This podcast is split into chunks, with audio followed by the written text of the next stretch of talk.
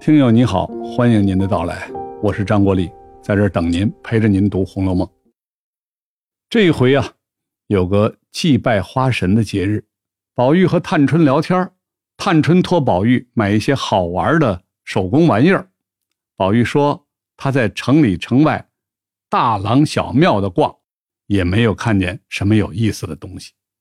那个大廊小庙是个什么意思呢？廊是指廊坊。从明代开始，官府就在北京城门和钟鼓楼等地方修了一批带有长廊的房子，叫做廊坊。明清两代，很多商人聚集在这些廊坊下做生意，慢慢的，廊坊就演变成了集市。所以，大廊也就是集市的意思，小庙那指的是庙会了。旧时候在寺庙附近定期举行的集市叫做庙会。北京著名的庙会很多。比如每月逢九、逢十的日子举行隆福寺庙会，农历每月初七、初八两天举行的护国寺庙会等等。宝玉作为男孩，行动比较自由，可以出去赶庙会、逛集市。探春这些女孩子作为闺中小姐，是大门不能出，二门不能迈，没有机会到外面逛街，因此她才请求宝玉帮她代买东西。接下来。探春和宝玉聊到了赵姨娘。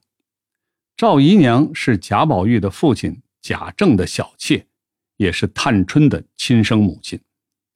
宝玉呢是贾政的嫡妻，也就是大老婆王夫人的儿子，所以宝玉和探春是同父异母的兄妹。根据那个时候的说法，宝玉属于嫡出，就是嫡妻生的孩子。探春和贾环属于庶出，是小妾生的。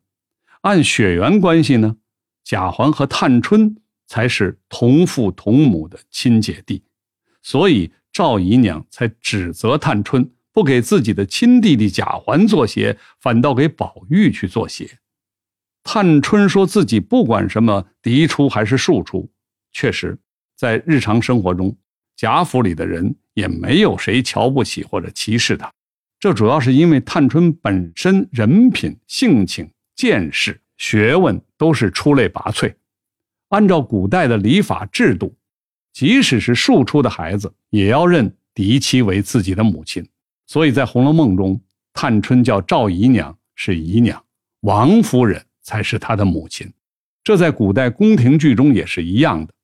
某个皇子当了皇帝，如果他不是太后生的，只是某个妃子生的。那么太后就是他的嫡母，生他的妃子只是生母，地位高低是很明显的。这一回的最后，出现了林黛玉写的《葬花词》。